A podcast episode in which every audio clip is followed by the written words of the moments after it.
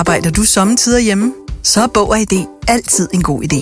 Du finder alt til hjemmekontoret, og torsdag, fredag og lørdag får du 20% på HP printerpatroner. Vi ses i Bog & ID og på BogAID.dk.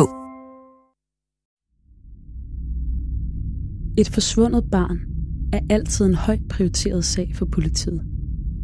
Uanset om barnet er gået på eventyr, er blevet væk hjemmefra eller er kommet til skade, skal der arbejdes omhyggeligt og hurtigt for at få barnet sikkert hjem til forældrene. Jo flere timer eller dage der går, det større er risikoen for, at der er sket noget meget værre.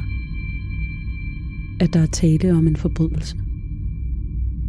Og som tiden går, bliver det vanskeligere at finde de vidner og spor, der kan hjælpe med at få opklaret sagen. I den sag, du nu skal høre om, lykkes det aldrig at bringe barnet hjem til sin mor. Politiet formoder, at hun blev offer for en forbrydelse, der aldrig er opklaret. Men hvis Heidi lever, fylder hun 40 år i år.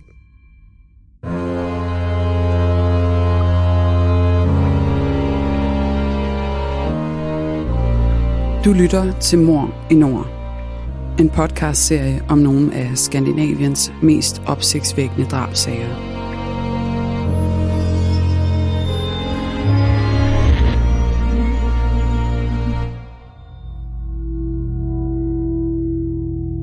Det du nu skal høre er en virkelig historie, researchet og fortalt af Vivian Isabella Lamhauge-Petersen og læst op af din vært, Barbara Gerlof Nyholm. Dette er en genfortælling af sagens fakta, som de har været gengivet i andre medier. Nogle detaljer er udeladt, ligesom vi her afholder os fra at tage stilling. Det har retssystemet gjort. Men du skal være forberedt på, at det kan være voldsomt at lytte til. Ikke mindst fordi det handler om rigtige menneskers liv og død.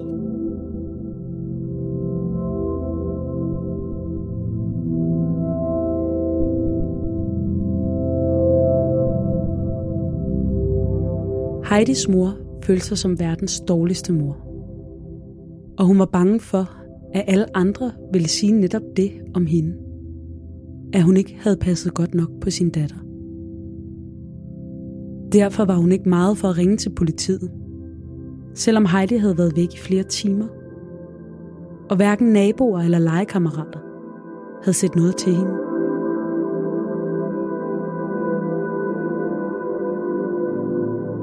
Heidi kunne sagtens finde på at gå på opdagelse i kælderen, eller at komme på uanmeldt besøg hos folk i boligblokkene, når hun kedede sig eller blev sulten.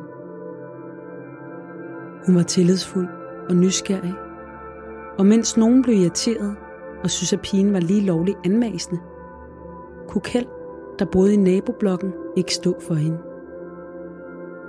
Heidi kom tit og legede hos ham, og han var efterhånden blevet en slags reservebedstefar for hende. Men den søndag måtte også Kjeld melde hus forbi, da Heidis mor ringede for at høre, om hendes datter mon var hos ham. Han havde slet ikke set Heidi den dag. Kjeld kunne høre bekymring i morens stemme, og den smittede. Klokken var trods alt næsten 8 om aftenen. Solen var gået ned, og det var småkoldt udenfor. Og Heidi var kun 4 år.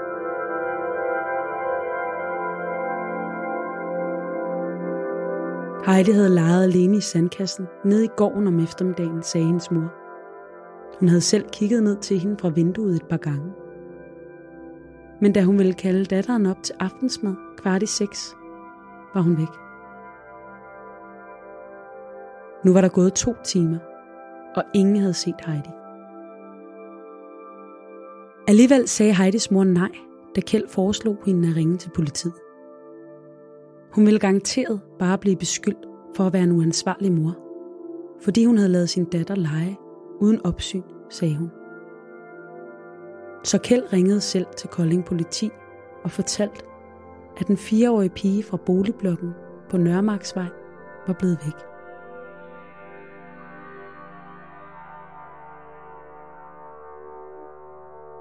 Året var 1979, og danskerne havde lige taget hul på påskeferien.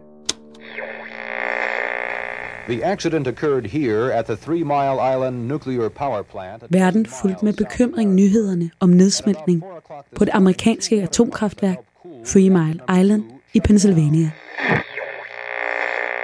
I Danmark var Tommy Seebach på vej til det internationale Melodi Grand Prix i Tyskland med nummeret Disco Tango.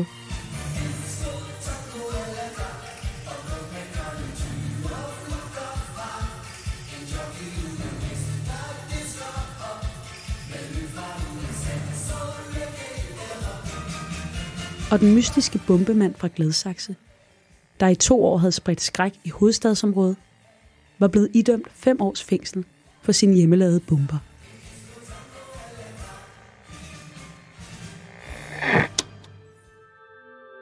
Men i Kolding kom alt snart til at handle om lille, forsvundne Heidi i foråret 1979. Efter opringningen fra Kjeld søndag aften, rykkede Kolding politi ud til boligblokkene på Nørremarksvej, der lå i grønne omgivelser nord for byen. Ikke langt fra det nye sygehus. Solen var gået ned efter en grå og kølig palmesøndag, og politifolk brugte både hunde og helikopter til at gennemsøge området. Der var mange steder, en lille nysgerrig pige på eventyr kunne have forvildet sig hen, og eftersøgningen bredte sig ud fra boligblokken til de omkringliggende søer og vandløb. Men der var ingen spor af Heidi. Hendes mor og stedfar forklarede, at de sidst havde set Heidi ved 4-tiden om eftermiddagen. Da var hun kommet op fra gården for at få noget at drikke. Og så var hun gået ned til sandkassen igen for at lege videre med de andre børn. Hun havde sin grønne jakke med sorte kanter på, rødstribet bluse, blå cowboybukser og sorte træsko, briller på næsen og guldøreringe med små hjerter i ørerne. Mandag morgen udvidede politiet eftersøgningen, og lokale beboere hjalp til med at finkæmme skoven og de høje jordvolde nær Nørremarksvej, hvor børn fra kvarteret ofte legede. Flere vidner i kvarteret fortalte politiet, at de i løbet af søndagen havde hørt en bil standse med hvinende bremser. Nogen havde også hørt et bump. Men hvis Heidi var blevet ramt af en flugtbilist, hvor var hun så henne? Hjemme i lejligheden kunne Heidis mor og hendes mand høre, hvordan radioavisen dagen igennem gentog historien om det forsvundne barn i Kolding. Hun vidste, at Heidi kunne være et let offer for en børnelokker, fordi hun var så åben, også over for fremmede. Og hvis en venlig voksen i bil havde inviteret Heidi med på en køretur, ville hun gladeligt være hoppet ind i bilen. Umiddelbart anså politiet det som mest sandsynligt, at der var sket en ulykke. Heidi måtte være derude et sted, og eftersøgningen fortsatte i en større og større radius. Men for hver time, der gik, svandt håbet om at finde hende i live. Og efter et par dage bad Kolding politi om assistance fra Rigspolitiets rejsehold.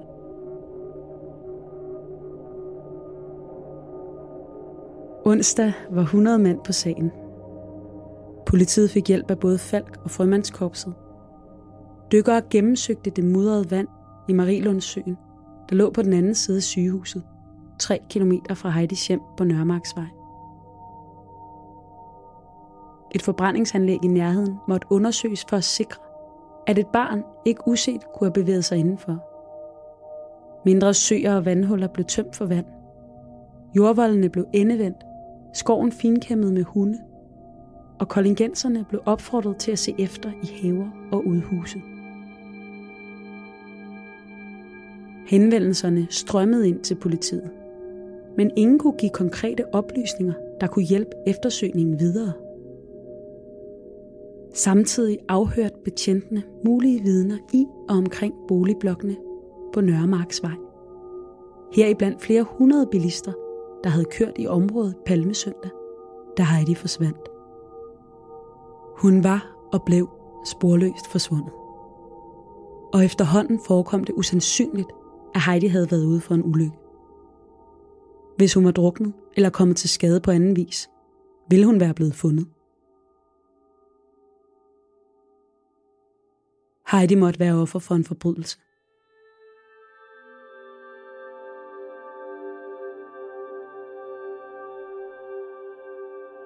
Politiets sidste håb. Blev Heidi bortført? Lød overskriften på forsiden af Kolding Folkeblad lørdag den 14. april, efter en lille uges eftersøgning. Der kunne være tale om en forvirret kvinde med uforløste moderfølelser, der havde taget Heidi til sig. Det var set før. Alternativet var værre. At Heidi var blevet slået ihjel. Kriminalbetjentene fra Kolding måtte sammen med de erfarne efterforskere fra rejseholdet tilbage til de vidner, der allerede havde talt med politiet i de første dage af eftersøgningen. Nu jagtede man en gerningsmand, og det gav et andet fokus for afhøringerne. Forklaringerne ændrede også karakter. Vidnerne huskede måske ikke alle detaljer på helt samme måde, efter der var gået flere dage. Nogle blev måske mere skråsikre eller bare mere forbeholdne, når det nu så ud til at handle om en drabsag. Og alt i alt stod politiet tilbage med et uklart billede af, hvem der egentlig havde set Heidi. Vi har opfyldt et ønske hos danskerne, nemlig at se den ikoniske Tom skildpadde ret sammen med vores McFlurry. Det er da den bedste nyhed siden nogensinde. Prøv den lækre McFlurry Tom skildpadde hos McDonald's.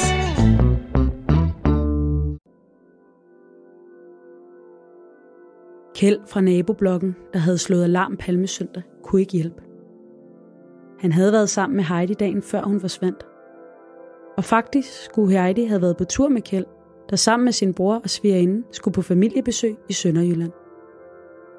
Heidi havde kredset om dem, da de pakkede bilen lørdag formiddag, og da Kjeld inviterede hende med på turen, løb hun op og fik lov af sin mor. Men så havde Kjeld ombestemt sig. Han ville ikke til Sønderjylland alligevel, så Heidi måtte også blive hjemme. Nu plagede tanken ham. Hvis bare han havde taget Heidi med, ville hun have været langt fra Nørremarksvej og den gerningsmand, der havde taget hende søndag eftermiddag. Kjeld havde sidst set hende lørdag eftermiddag, da hun sagde farvel og smuttede rundt om hjørnet, sagde han. Heidis stedfar var den, der bedst kunne hjælpe politiet med at kortlægge, hvor Heidi havde været den skæbnesvangre søndag. Om formiddagen havde han haft hende med en tur til Koldingstadion, hvor han skulle hente sin cykel, som han havde efterladt i garagen. Som kommunal ansat havde han netop arbejdet på stadion, hvor løbebanen skulle graves op og omlægges. Han og Heidi var gået ind til stadion, en tur på et par kilometer, og så cyklede han hjem med steddatteren på bagagebæreren. De havde haft et lille uheld på vejen, fortalte han. Han var væltet på cyklen med Heidi bagpå, men der var heldigvis ikke sket noget. Heidi var sluppet uden en skramme. Hjemme i lejligheden havde Heidi fået frokost sammen med forældrene. Og efter et par timers middagslur med sin mor, var hun løbet ned for at lege i sandkassen ved tretiden. En time senere havde hun været et smut op i lejligheden for at få et glas vand, sagde stedfaren. Og det kunne Heidis mor bekræfte. De havde ikke set Heidi, siden hun løb ned i gården igen ved 4-tiden.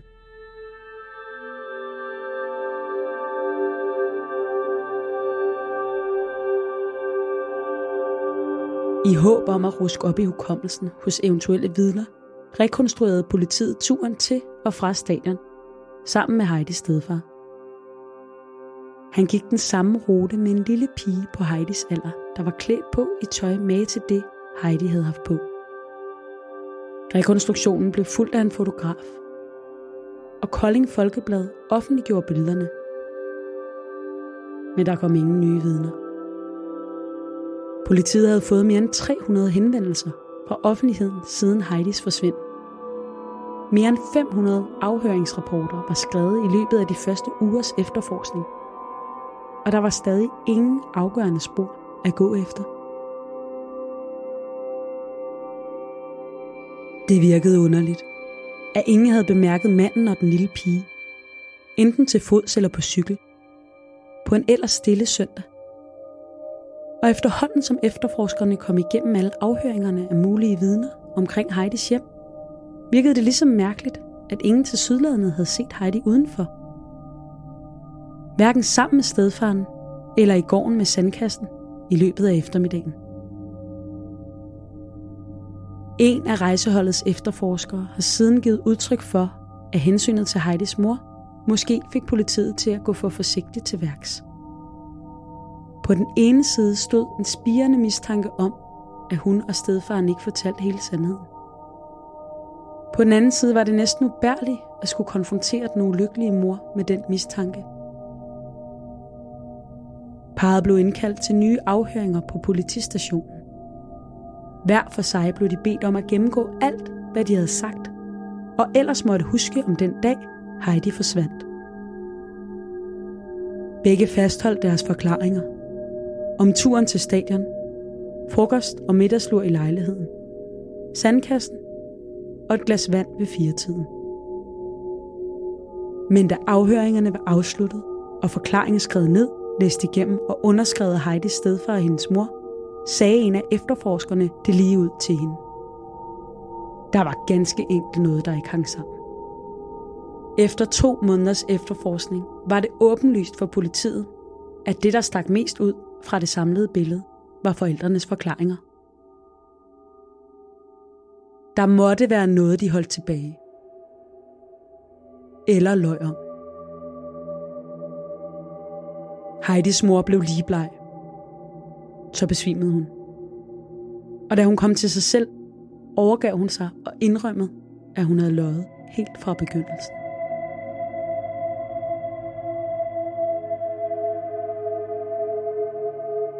Sandheden var, at hun slet ikke havde set Heidi den søndag. Hun havde været ude med en veninde lørdag aften, og var først kommet sent hjem søndag morgen.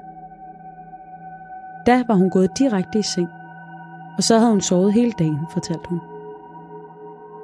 Hun anede ikke, hvad Heidi havde lavet, eller hvor hun havde været. Det var hendes mand, Heidis stedfar, der havde fortalt hende, at Heidi legede nede i sandkassen, og hun havde været oppe og fået et glas vand. Det havde moren gentaget, for hun var så bange for, at alle ville synes, at hun var en dårlig, uansvarlig mor. Med den nye forklaring fra Heidis mor, var der nu kun ét menneske, der kunne fortælle, hvor Heidi var i løbet af søndagen. Nemlig hendes stedfar. Han fastholdt sin forklaring, uanset hvad hans kone sagde. Det var trods alt ham, der havde været vågen, mens moren sov. Men det havde også han løjet om over for politiet. Tirsdag den 12. juni, 2 måneder efter at Heidi forsvandt, blev hendes stedfar anholdt. Og selvom Heidi endnu ikke var fundet, blev han sigtet for drab. Hendes mor blev også anholdt og sigtet for at have medvirket til forbrydelsen. De nægtede sig skyldige i anklagerne. Parret blev fremstillet i et grundlovsforhør, der skulle komme til at vare 36 timer. Retssalen var proppet med journalister og koldingenser, der havde fulgt den uhyggelige sag om den lille forsvundne pige i 2 måneder. Men trods vreden, mistanken og løgnene, var dommeren ikke overbevist. Hvis de skulle varetægtsfængsles, sigtes for drab, skulle mistanken mod dem begrundes med konkrete beviser. Dem havde politiet ikke, afgjorde dommeren. Og derfor skulle de løslades. Politiet opretholdt sigtelsen mod Heidis stedfar og fortsatte efterforskning. Heidi var stadig forsvundet. En gerningsmand, der enten havde bortført hende, dræbt hende eller begge dele, var stadig på fri fod. Mistanken om stedfarens rolle stillede oplysningen om hans arbejde på Koldingstadion i et andet uhyggeligt lys. Han havde deltaget i arbejdet med at grave løbebanen op, og havde selv fortalt, at han havde været ved stadion med Heidi, den dag hun forsvandt.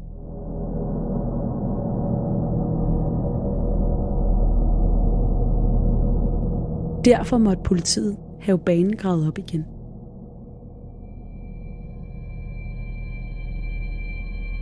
Men heller ikke der fandt man nogen spor efter Heidi.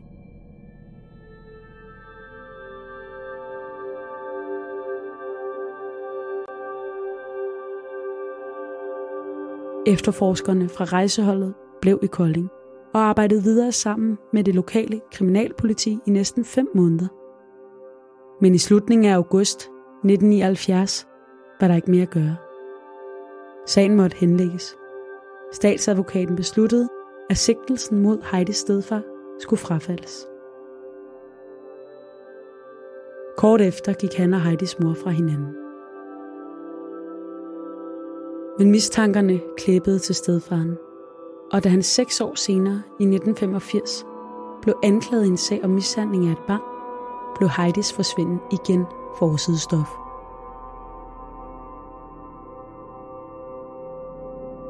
Stedfaren havde fundet en ny kæreste efter bruddet med Heidis mor.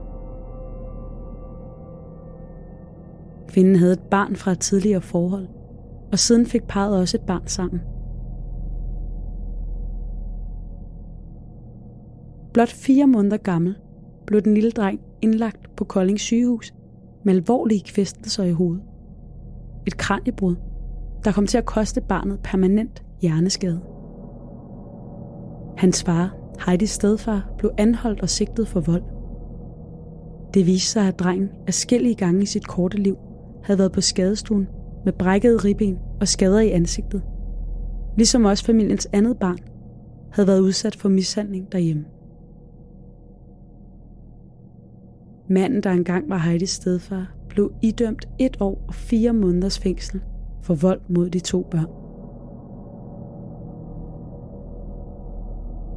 Heidi blev aldrig fundet, og sagen om hendes forsvinden er stadig uopklaret.